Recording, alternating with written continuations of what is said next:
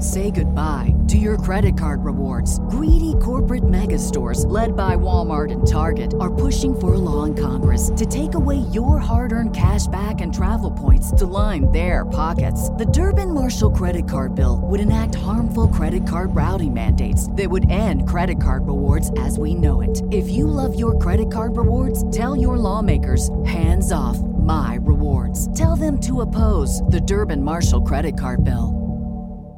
AURN News. This is Clay Cane. Born on this day in 1829, John Mercer Langston was a congressman, attorney, diplomat, and esteemed educator. He served as the founding dean of the law school at Howard University, where his visionary leadership helped shape and establish the department. In 1885, he became the first president of what stands today as Virginia State University and HBCU. His groundbreaking tenure in Congress extended from 1890 to 1891, representing Virginia and becoming the first African American to hold this position from the state.